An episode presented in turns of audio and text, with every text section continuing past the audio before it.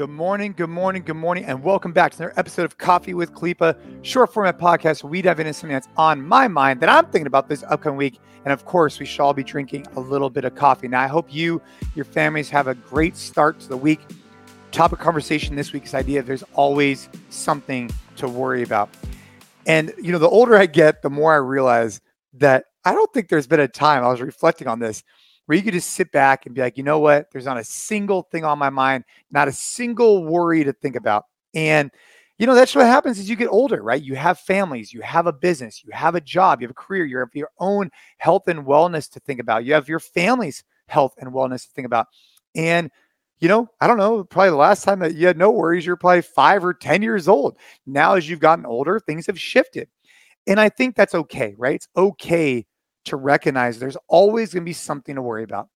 But something I've been reflecting on as of recently is the idea of breaking that down into two parts. So the first one is, is this worth worrying over? Right. Number one, like, so when a worry comes to my mind, I ask myself, is this worth even worrying about? And then, okay, you say yes. Well, then why? All right. So is it worth worrying over?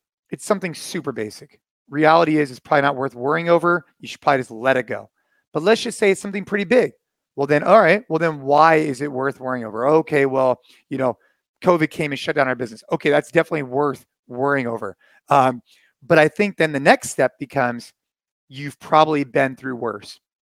Something that we've been utilizing a lot at NC Fit recently, and something I've been utilizing personally, is once I realize that there is a big worry, and I recognize that yes, that this is something I need to I need to worry about. Then I start comparing it and basically being able to go into that worry with this earned confidence that you've been through worse. What I mean by that is business has a problem coming up. Let's just say you're you're you're having an issue with one of your team members or maybe one of your members at the gym or or whatnot. When you compare that to what you've been through in March of 2020 when they shut down your business as an example, the worry is just totally different. You can say, Hey, I went through that. I overcame that struggle. We're open again. I could overcome this challenge as well. That's a thing that I've been thinking about a lot is that, you know, utilizing your past experiences to build your confidence to know that you can get through this, assuming you've been through worse. Same thing goes with family. You know, something I think about a lot is, you know, I, I when when when struggles come up, I compare that to, you know, receiving a leukemia diagnosis from our daughter. And when I relate that and I say, hey, you know what? We've been through worse. We will get through this. And whether it's a diagnosis, your gym, you know, whatever. There's everybody for the most part, or at least I hope, has probably been through something worse. And if you could lean on that as a confidence builder, it could then help you to overcome whatever you're worrying about today. And if that worry today is the worst thing you've been through, I I, I really wish and I hope not.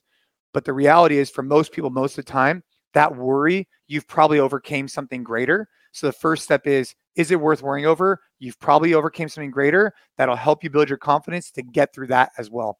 Something that's fresh on my mind. We all have worries. We always will. We always have. And we will probably continue to. But if we could kind of compartmentalize it in that way that we've been through worse and that we shouldn't worry over things that don't really even matter, that's a great first step. I hope you and your family are doing great. I hope you enjoy these episodes. They release every Monday. I just try and share what's on my mind. If you're getting value from this, simple ask take a screenshot. Hit me up on social media at Jason Khalipa. Let me know what resonates with you. Go back and listen to the other episodes. They're short, they're quick. Hopefully, they're impactful. Keep crushing it. See you again next week.